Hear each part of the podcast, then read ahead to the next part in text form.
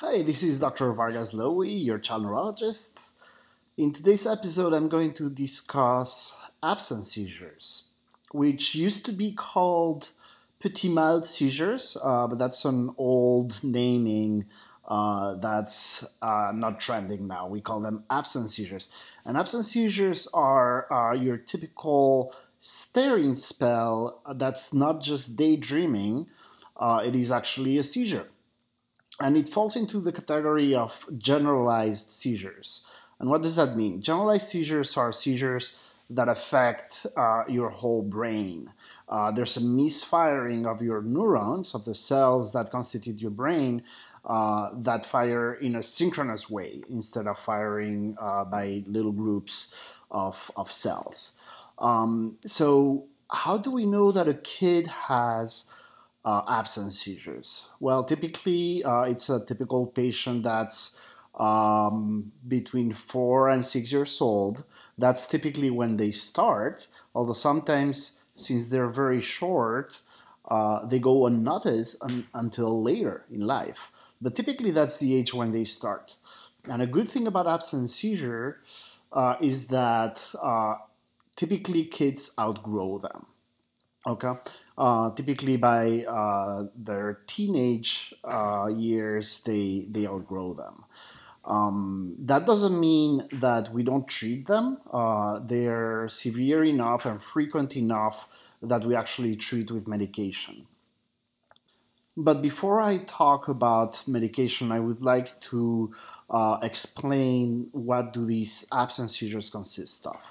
Uh, so as I mentioned, it's a staring spell, uh, and it looks like the kid gets frozen in time.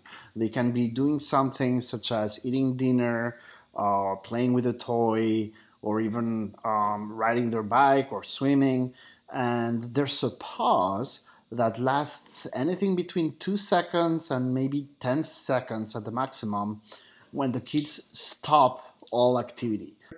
Like frozen in time, they stare straight ahead. Uh, sometimes we see a little bit of grimacing. They can um, lip smack or stick out their tongue repeatedly. You can see that their eyes might be fluttering a little bit, their eyelids. Um, and again, uh, they don't do anything. You can talk to them, they don't react for, for, for the seconds that the seizure lasts. Um, you can even touch them, yell at them. They're not going to uh, wake up until the seizure is over. All right, so uh, this is how it presents. Then, uh, once the seizure is over, they just go back to whatever activity they were doing. They continue eating, they continue playing, riding their bike, and as if nothing had happened. Uh, they don't remember, they're not aware that it happened, and they don't remember anything that happened during that seizure. Okay, that's uh, another uh, important characteristic to uh, distinguish between an absence seizure and daydreaming, for instance. Now, these episodes can happen multiple times in a day. Uh, and this is one of the main, re- main reasons why we actually decide to treat them. Because even though it's not as spectacular as a convulsive seizure when someone drops to the floor and starts convulsing, uh, they're very short, they're very minor, uh, but they can actually happen 20 to up to 100 times a day. So if you think about that, uh, what's going to happen when the kid is in the classroom and you know every uh, five minutes they have one of these two 10 second episodes they're going to miss a lot of what's happening, right? And just like I mentioned before, they can be doing any kind of activity like riding a bike. And if you're riding a bike and you blank for two seconds, even five seconds, then you're at risk of falling off and hurting yourself, hitting your head, getting a concussion, etc. Uh, what if you're swimming and you have one of these seizures? You can actually drown can be very dangerous. So this is why we decide to treat for a safety sta- for a safety reason as well as for a developmental reason uh, because we want them to be able to learn normally. Right. Um, so, what do we do for treatment? Well, uh, actually, before treatment, what? How do we diagnose it? We diagnose it uh, based on the history that I just mentioned.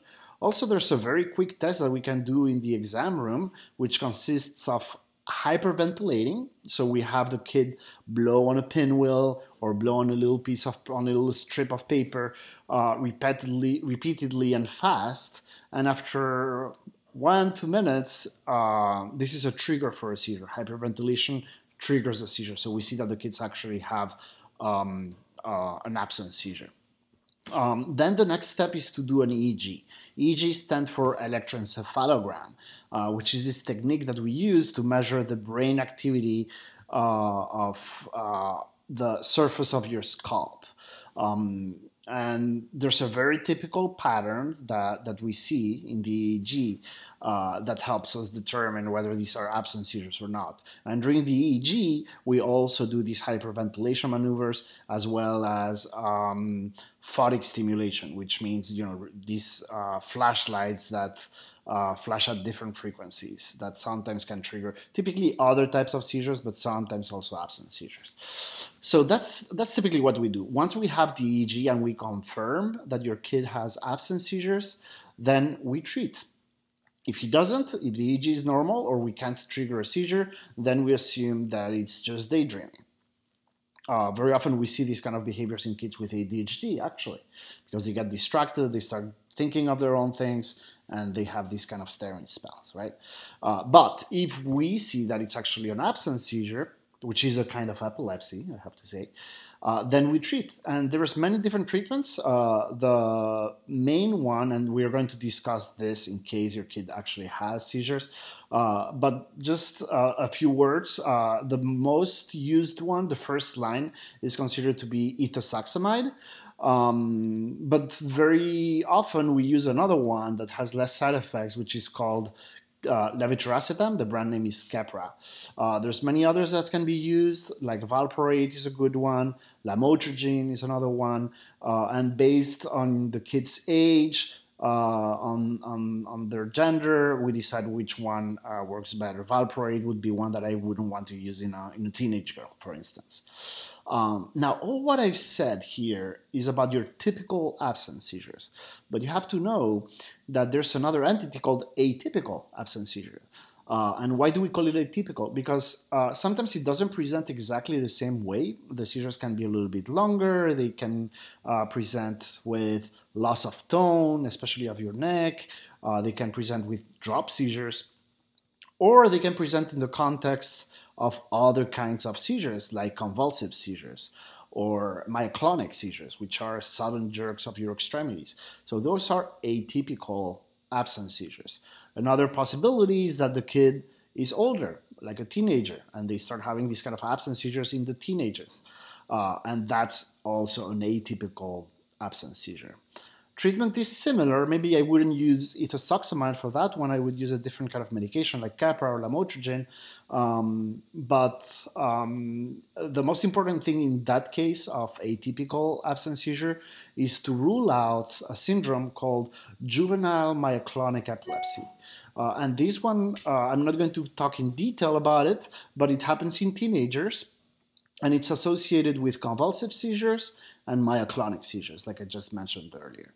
Uh, this kind of seizure is very easy to treat as well, just like absence seizures, like typical absence seizures, but they typically are not outgrown. They typically go on for many years. Uh, you treat them uh, with low dose medication, they respond really well. They never need more than one medication, or very rarely, but it's more rare for them to outgrow it. Okay, so that's the main thing. Um, so these are the main characteristics of uh, absence seizures.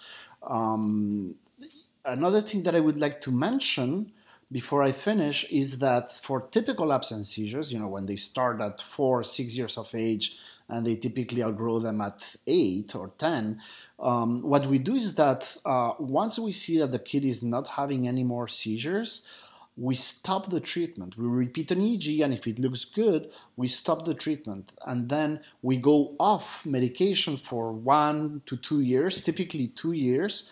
And then if we still don't see any seizures, um, then we stop the medication completely. Okay?